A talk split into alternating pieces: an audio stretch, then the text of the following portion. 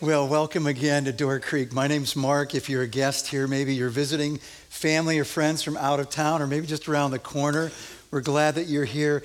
And for the Door Creek family, thanks for coming to this service. We literally were standing room only the last two hours, so thanks for making room for lots of visitors. So, um, today we want to go back to the very first Easter and look at the Easter message. We're going to notice how it spread how it traveled from literally from heaven to earth, from the angels to the women, from the women to the disciples, from the guards to the religious leadership, to places in Jerusalem, the little different quarters of the city, to the villages, and then to beyond. And we note that we're still talking about that Easter story some 2,000 years later. Pretty incredible when you think about the brevity of a news cycle. It was just a week ago, Tiger won the Masters, perhaps the greatest comeback in sports history. Man, that was short news cycle because on Monday, what happened? It was the fire in Paris at Notre Dame Cathedral. That cathedral that dates back to the beginnings of 1163, over 850 years of history there. This landmark, right? Visited twice as much as the Eiffel Tower. I've been there been to services there. My parents honeymooned in Paris, coming from Switzerland. Here's this iconic picture of them in the fall, October of 1948. And, and yet, you know, that, that story was quickly enveloped. And then we were talking about the Mueller report. And then this morning we woke up and what we hear? Bombings in Sri Lanka. Three hotels, three churches, 140 plus dead, 500 wounded. And if we think about these kinds of stories, we understand that, wow, especially in our day with the news and social media and our smartphones, it is just blitzing. And we're going to see that movement way before social media. But we're also going to understand the dynamic of this story that today is bringing people together around the world, millions of Christians together, to celebrate the fact of the resurrection. Maybe you believe that. Maybe you don't believe that. What we're going to do today is dig into the eyewitness account that Matthew, one of Jesus' followers, gives us in his gospel, which is the first gospel of the New Testament. So, Matthew 28, the text is up on the screen, but if you've got a phone and want to follow along on your phone or your Bible, Matthew 28. After the Sabbath, at dawn on the first day of the week, Mary Magdalene and the other Mary went to look at the tomb. So, Sabbath was Saturday, first day of the week, Sunday. There was a violent earthquake, for an angel of the Lord came down from heaven and, going to the tomb, rolled back the stone and sat on it. His appearance was like lightning, and his clothes were white as snow. The guards were so afraid of him that they shook and became like dead men. The angel said to the women, Do not be afraid, for I know that you're looking for Jesus, who was crucified. He's not here. He is risen, just as he said. Come and see the place where he lay. Then go quickly and tell his disciples, He is risen from the dead and is going ahead of you into Galilee. There you will see him. Now I have told you. So, Matthew 28 is picking up the accounts of that Sunday morning, first Easter. If you're new to the story, let me just backtrack a few days. It was on Thursday that Jesus had the Last Supper. They were celebrating the great Jewish feast that our friends are still celebrating today Passover, commemorating God's deliverance of his people from slavery in Egypt as he delivered them from Pharaoh through the Red Sea. That was Thursday night. The same night that Judas betrayed him, that Peter denied him. It was the night where he went to the Garden of Gethsemane to pray and to ask the Father, if there's any other way, please take this cup, take the cross away from me. Let, let me go with plan B, but not my will, but yours be done. He was in this garden that Ju- Judas led the religious leaders and the temple guards who were with him to arrest him. They took him back to Caiaphas, the high priest's house. They set up this kangaroo court. It was a bogus trial. It was a great injustice. The innocent Son of God was found guilty, guilty of all things of blasphemy, of claiming to be the very thing he was and is, the Son of God. They beat him, they mock him, put a crown of thorns in his head, put this mock robe of purple linen around his shoulders, hailing him as king. He's flogged 39 times. He's taken to Pilate, so that they could get permission to execute him. Pilate washes his hands, says, His blood isn't on my hands. You do with him what you want to do. So Friday morning at 9 o'clock, he's nailed to the cross. At noon, there was darkness that covered the land until 3 when he breathed his last after saying, It is finished, literally, paid in full. Joseph of Arimathea, a secret follower of Jesus, goes to Pilate right after his death, that was certified by this professional executioner, the guard, who's coming to break his legs as he had just done to the, to the thieves that were crucified on either side of him, but he'd already died. And so Joseph of Arimathea goes to Pilate, Can I give him a proper burial? I've got a tomb, I'd like to bury him. Pilate gives him permission. Joseph and his friend Nicodemus we're told, take 75 pounds of spices and they begin the burial preparation in accordance with Jewish custom. Now it's Friday. That means it's the Sabbath that starts at sundown. They couldn't finish the job, but they roll the stone over the entrance of the tomb. On Saturday, we're told that the religious leaders are afraid that maybe somebody's going to come and steal the body. So they go back to, the, to Pilate and ask that he would post a guard and that was granted. A guard is posted. They actually put a seal over the stone so that no one could get in, no one could get out. Matthew 28, what we just read, happens on the first day, Sunday morning. There was one clear thing on the women's to do list, and it was to show their last act of devotion to Christ by giving him that proper burial that Joseph and Nicodemus hadn't quite finished in the late sun hours of the Sabbath eve, which would be Friday. That's what they're, they're there for. They had no expectation that they would find an empty tomb. They weren't even thinking about how they'd get into the tomb. But when they come to the tomb, what do they see? The stone rolled back and an angel sitting on top of it. I don't know, but I've just got this sense that the angel was kind of kicking back like this. Like, hey guys, Glad you're here. Check it out. He is risen just as he said. The very first thing he says to the women is actually the most repeated command in all the Bible do not be afraid. Well, yeah, they were terrified. We know that the Roman soldiers, trained soldiers, shook as it were like dead men. I've seen a guy shake like a dead man once. His name was Jim Surfling. He was a freshman on our floor I was a, a resident assistant at Bethel College, 17 freshmen, and Yukon Jack is what we called Jim. He was from Alaska, he was 6'5, and uh, we had this all night movie night that started with the sound of music and ended with Hitchcock's movie Psycho. I know. And so, if you know that movie, there's this horrible scene that happens in the shower. So I thought, as I walked into the townhouse and realized I got home before Jim, that I am going to scare the snot out of Jim Surfling. So where do you think I went? Of course, to the bathroom. And I'm hiding behind the corner, just waiting for him to come and uh, brush his teeth, whatever. And I'm just going to get him in the bath. Well, he, he's so tired, he just turns right into bed. So I am not to be denied. I, I you know, slip out of the bathroom down the hallway, and I know his bedroom door is right to the right. I peek, and I notice it's just kind of ajar. I have no idea what he's doing on the other side. But here was my plan, and this is what I did. I grabbed my fingernails on that hollow door and I just scratched them down the door and just screamed as loud as I could.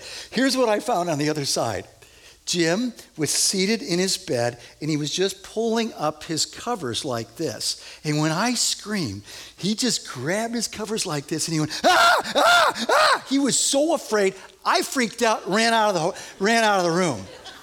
That's what it means to shake like a dead man. They were frightened, these trained warriors. We can imagine the women were frightened. Deep fears over what they had just experienced the crucifixion of their hope, the promised Messiah. Their hopes were dashed. Their faith was, was waning. There was great disillusionment.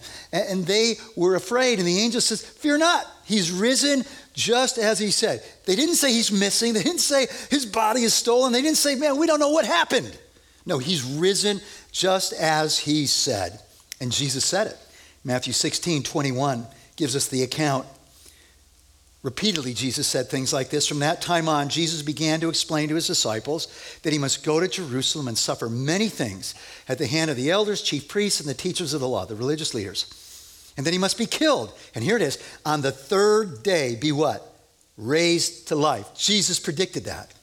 The religious leaders knew it because in, in Matthew 27, on that Saturday morning, here's what they said to Pilate Sir, they said, we remember that while he was still alive, that deceiver, speaking to Jesus, said, After three days, I will rise again. So please let us post a guard.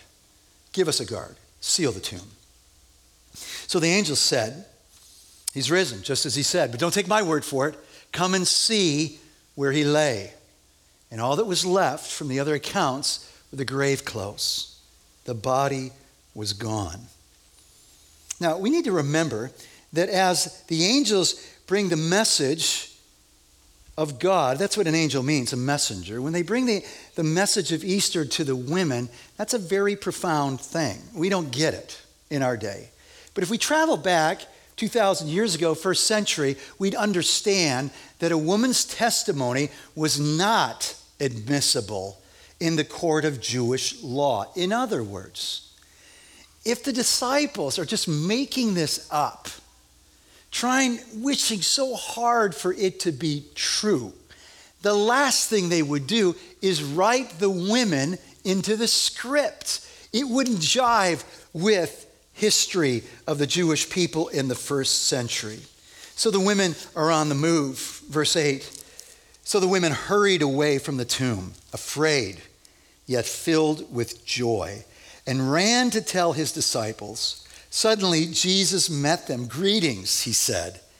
They came to him, clasped his feet, and worshiped him. Then Jesus said to them, Do not be afraid. Go and tell my brothers to go to Galilee up north.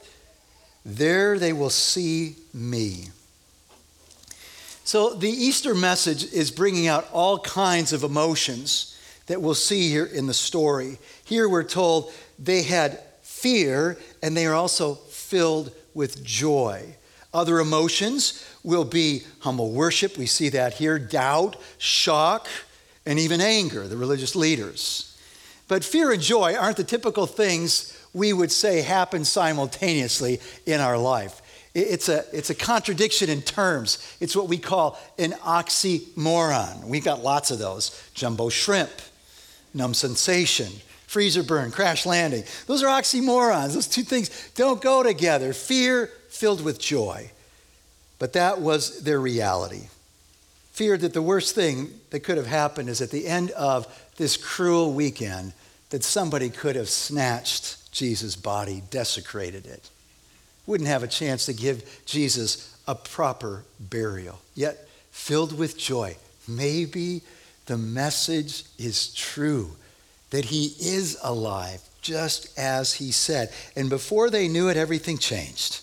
They were greeted by Jesus as they were running back to the upper room to tell the disciples. And in their running, they stopped dead in their tracks and they fell in worship, taking hold of Jesus' resurrected body, acknowledging that he is their risen Savior, not just crucified Savior. And so that morning, it's easy to say, they had one thing on their to do list, and there was one final act of devotion that they wanted to do care for Jesus' body one last time. And what they found, though, is Jesus meeting them in their great need and beautifully caring for them and giving them great, unspeakable joy in the midst of it all. So, like a relay race, the baton of the Easter message is going from heaven. The angel brings it to earth. He hands it off to the women who are running to tell the disciples. But verse 11 says there's somebody else that grabs the message, and they too are running, the guards. Verse 11. While the women were on their way, some of the guards went into the city and reported to the chief priests everything that had happened. So, what would that be? The earthquake, the angel who we are told rolls back the stone.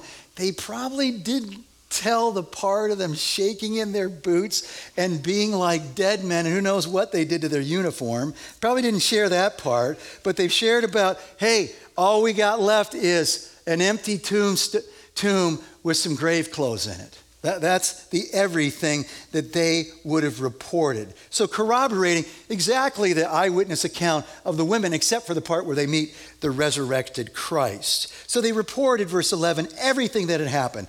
When the chief priests had met with the elders and devised a plan, they gave the soldiers a large sum of money. They paid them off. This is hush money, telling them, You are to say, here's the storyline his disciples came during the night and stole him away while we were asleep. If this report gets to the governor, to Pilate, we will satisfy him and keep you out of trouble. So the soldiers took the money and did as they were instructed, and this story has been widely circulated among the Jews to this very day, Matthew writes. And what we see here in this kind of cover up, we can call it Easter Gate before there was a gate. This is Easter Gate is the plan presupposes the body is missing, right? If it's not missing, the problem is a quick fix. Produce the body, end of story. And, and end of controversy, end of the myth, the superstition. Produce the body. They couldn't produce the body. So it assumes the body is gone. The second thing is it shows us here is their great desperation. So just think it through logically. All right, guys, here's what we want to do, and here's a lot of shekels to make sure you get the story right. I want you to tell people that while you were sleeping, the disciples stole the body. Oh, that's interesting. So, how did you know it was the disciples if you were sleeping? And if you knew it was the disciples that stole the body, like, you guys are trained soldiers. They're like fishermen, tax collectors. These, these aren't rough guys. Why didn't you just grab them? Get the body, put it back where it belonged. Oh, and by the way, we have every reason to believe that these aren't just the temple guards that arrest Jesus in the garden. These are very likely Roman soldiers, which means falling asleep on your post is punishable by it's game over. You don't do that. Like, you're not going to admit that as a Roman soldier, right? And we see the desperation of religious leaders that are throwing money at the soldiers and they got more money to throw at Pilate if need be. And yet, the amazing thing is, he tells us the cover up worked. So, Matthew's writing in AD 60, Jesus dies around AD 30. So, some 30 years later, he's saying, This story, this fake story is still in circulation. It still is being espoused as true by many Jewish people today. In other words, that was not the Messiah. No, no, no, no, no. He died that's not the Messiah. He has his followers, they're fanatics. They just stole the body. So we're following the message, moving from heaven to earth, the angels to the women to the disciples and beyond. But Jesus is making a case that goes beyond just how this quickly spread and how it continued to spread. He is making a fundamental case that Jesus is who he said he is, that he's the Son of God, and that he proved it by doing what he said he was going to do die as a ransom for many. Jesus said, Mark 10 45, I didn't come to, to be served, I came to serve and to give my life as a ransom for many. He said, On the third day, after I've been suffered and, and, and put to death, I'm going to rise from the dead. He's saying, This is the promised Savior. Jesus, uh, Matthew is writing to a Jewish audience. One of the repeated phrases as you read through his 28 chapters is, And this happened to fulfill, this happened in accordance with the Old Testament scriptures, with the prophecies of old. This Jesus is the same guy the Old Testament's pointing to. And that's what he's making his case. Jesus is the promised Messiah. Because Paul will tell us that the resurrection is the cotter pin of our faith. It's that last Jenga piece, you know, when you're playing the game, when it all falls down. If you can pull that out and it all falls down, it's because you can prove that the resurrection is a hoax. Here's what Paul said to the church of Corinth And if Christ has not been raised, our preaching is useless, and so is your faith. My faith. Doesn't matter if he lived a perfect life, Paul says. Doesn't matter if he died on the cross for our sins. If he wasn't raised on the third day, then he isn't who he said he is. He didn't do what he said he was going to do. So he's presenting this evidence that Jesus is the promised Savior. Exhibit A, the empty tomb. Exhibit B, the physical resurrection body of Christ. The women took hold of it. The disciples put their fingers that night through the nail prints of his hand and where the swords pierced him in the side. The third thing he presents is the Easter gate cover up. And so you think, well, man, this is like an open and shut case. We've got all these eyewitnesses. In fact, you read the rest of the New Testament, you find out there's over 500 eyewitnesses to Jesus in that time period between his resurrection and when he ascends the day of Pentecost, 50 days later. 500 plus people.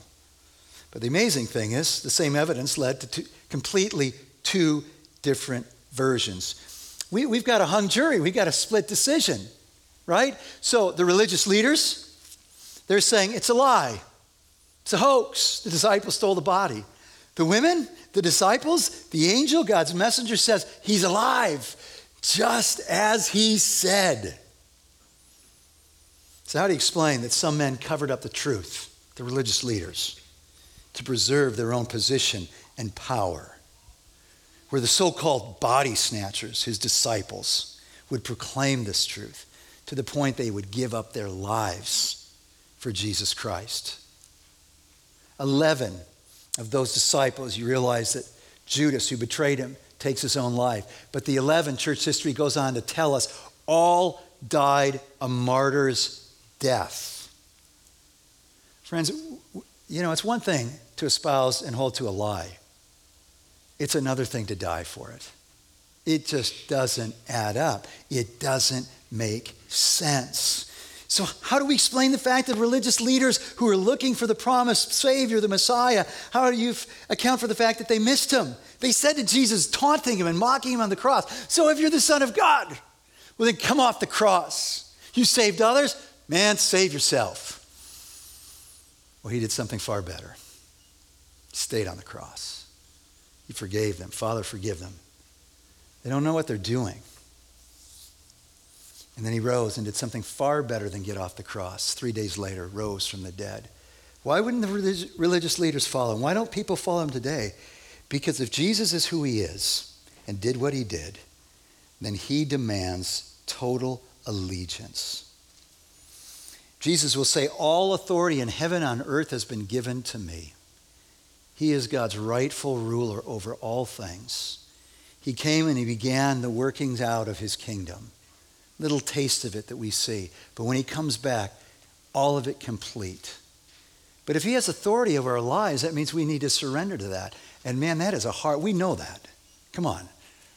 At some measure, to some degree, all of us are control freaks. We want to be in control. And submitting to Christ for the religious leaders meant they would have to relinquish all their power, all their position. And they weren't ready to do that. That was their sticking point. So, what's your take on the Easter story? You going with the eyewitnesses, or is this just more fake news? Is this a hoax? Do you believe he's alive? Some of us have actually navigated ourselves into kind of this comfortable eddy. You know what an eddy is? It's that quiet little place on the edge of a stream alongside of maybe some roaring rapids. You go, you know what? I'm not sure. But I'm really comfortable saying, he said some really good stuff. Kind of like that about Jesus. Lewis says he doesn't give us that position, he doesn't give us that prerogative. In his classic book, Mere Christianity, here's Lewis's quote I'm trying here to prevent anyone saying the really foolish thing that people often say about him I'm ready to accept Jesus as a great moral teacher, but I don't accept his claim to be God. That is the one thing we must not say. A man who was merely a man and said the sort of things Jesus said would not be a great moral teacher. He would either be a lunatic on the level of the man who says he's a poached egg, or else he'd be the devil of hell. You must make your choice. Either this man was and is the Son of God, or else a madman or something worse. You can shut him up for a fool. You can spit at him and kill him as a demon, or you can fall at his feet and call him Lord and God. But not, let us not come with any patronizing nonsense about his being a great human teacher.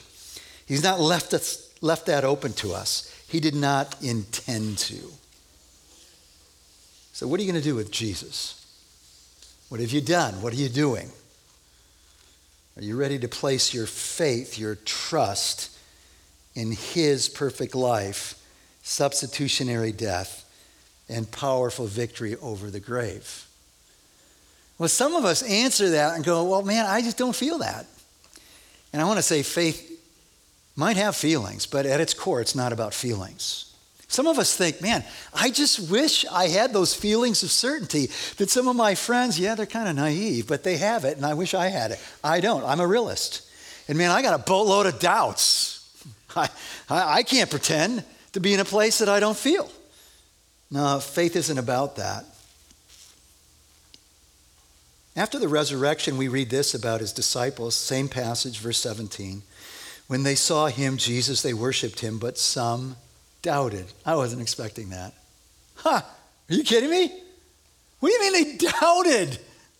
Like, hello? Because it's just like mind blowing. They, what? They doubted.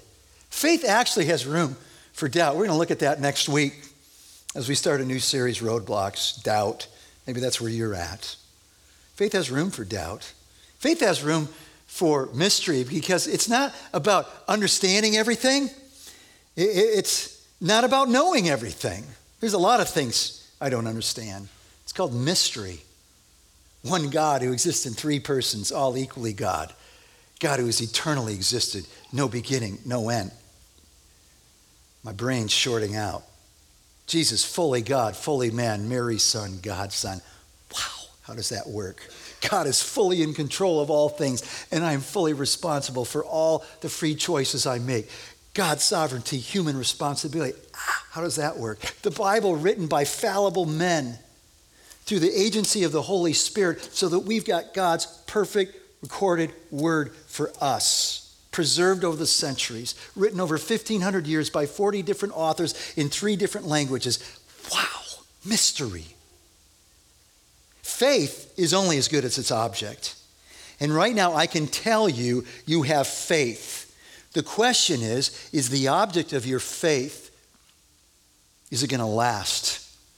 Is it going to carry you through? Is it carrying you through? Some people think that their faith needs to be in the church. Jesus didn't ask us to place our faith in the church. God's not asking us to place our faith in Christ's followers, Christians. There, and I'm at the front of the line, are always going to disappoint you. Jesus isn't asking us to place our faith in our moral record of doing good. We can't do the good that He's called us to. We've fallen short, all of us. He's asking us to place our faith not in a religion, but in a person, in the person and work of Jesus Christ. Have you done that? Have you done that? There's two things that you can do today. One is to do just that place your faith in Christ. For some of you, you've known this message for a long time. You've been putting it off. It is about control about being in control of your life. And, and really, it's, it's a great, honest question to say so, how is it actually going, being in control of your life? How's that working out? And what kind of confidence you have for the hard things that you know are still ahead of you in this journey called life? To not choose to trust is actually to choose to trust in yourself or some other God of your making. I'd encourage you to reflect on Jesus' hands. The Bible says his hands were part of creating this world out of nothing, so they're powerful hands. We see that in his miracles. But then they are emblems of his love. The only man made thing in heaven, when you think about it, will be the nail prints in his hands. It's a scary thing to place your life and every part of your life in God's hands. But when you understand the hands that He's asking you to trust, these are powerful hands. These are loving hands that can meet you today and take you through whatever you're facing. And so maybe today, for the first time in your life, you relinquish control and place your trust in Christ. It's not a magic prayer, but there are words that could express the intentions of your heart. And here's an example that may resonate. And I'm going to give you an opportunity to hear it, and then later this morning to pray that prayer, to receive Christ, relationship with Christ that will forever change your life. Dear God, forgive me for thinking I'm good enough to earn a relationship with you. Forgive me for ignoring you. I ask you to forgive me for all I've done and left undone. I believe that Jesus is your Son who died on the cross for my sin. I'm trusting in him and I surrender my life to his leading. Give me your Holy Spirit and help me to be your devoted follower who changes the world with your love. Some of you, honestly, are just new to this. You don't even know why you're here today, but God does. And you're going, ho, ho, ho, hold on, man. I'm just catching up with this stuff. And so I, I would say, investigate the claims of Christ. So I just heard the number one seller on Amazon this week. You know what it is? The Mueller report, 400 plus pages. I'm going, you got to be kidding me. You got a lot of free time. But why are people ordering the Mueller report? They want to investigate it for themselves. So here you are, really comfortable that I don't need Christ, but you actually never actually investigated the claims of Christ that are recorded in documents that come out of the first century, and the manuscript evidence we have for the New Testament far surpasses any other ancient document, and you never read it. So here's my challenge we got paperback Bibles on the round tables on your way out. Grab a Bible on us and make a beeline to the Gospel of Mark. It's the shortest gospel. It'll take you less than an hour to read it. Probably read it a couple times. And just keep your eyes on Jesus. Investigate who Christ is for yourself. Don't let your other friends, don't let your professors, don't let what you think investigate Christ for yourself. And man, if you're in town here, come back next week as we hit the roadblock called doubt. So, for those of us who are Christ followers, we need to let the message of Easter move us. Deeper joy, deeper love. And the longer you've been a Christian, here's what I can tell you it's just like, la di da, Easter, he's alive. And it's like we're losing it. We become so accustomed to it that we have lost the wonder, the power, the mystery, the centerpiece, the cotter pin of our faith. This is a game changer. This is what's giving us hope in the middle of the story when we can't see around life's corner and it's hard right now. We know the end of the story deeper hope, deeper joy, deeper confidence that the Spirit that raised Christ from the dead is in my life. So I can live for Christ and live like Christ and forgive that person that's so hard to forgive and grace the people that God's put in my life with more joy and love and peace and patience and kindness and goodness and all the rest of the fruit of the Spirit that this world is just longing for. That we go deeper and that we wouldn't sentimentalize any part of our faith. That we come to grips with the horror of Good Friday and the power of the resurrection. And that we would live in the reality of that, lives that honor Him. And if we're to do that, then we too grab that baton and we go with the message. We live it and we share it from Madison to Mongolia to people in our home, the hardest place to live it and share it. Kids in your stu- students in your schools, a scary place. So too is work. So too our neighborhood. But we go with the message, not beating people up. I love what Madeleine L'Engle says in this quote We draw people to Christ, not by loudly discrediting what they believe, by telling them how wrong they are and how right we are, but by showing them a light that is so lovely that they want with all their hearts to know the source of it. And we know the source. Jesus said, I'm the light of the world. And he said to his church, Let your lights shine in such a way before men and women that they see your good works and glorify and honor God your Father in heaven. Let's pray. Father God, we pray that you grant f- faith, that you give new life, resurrection life, through your Holy Spirit in accordance with the power of your living word, that you would grow our confidence in you, that you would restore again the joy of our salvation, the wonder of Easter. And so, hear now those who would call out to you and for those of you who are ready to just give your life to Christ silently in your heart of hearts, repeat after me Dear God, forgive me for thinking I'm good enough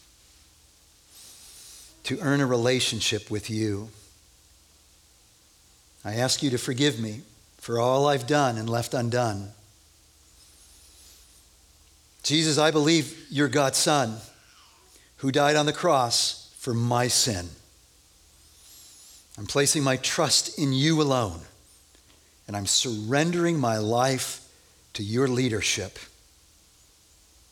Give me your spirit and help me be your devoted follower who changes the world with your love.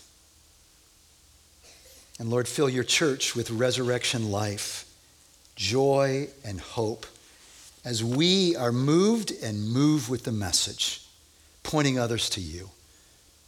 God of all hope, fill us with all joy and peace as we trust in you, so that we may overflow with Easter resurrection hope by the power of the Holy Spirit. And God's people said, Amen.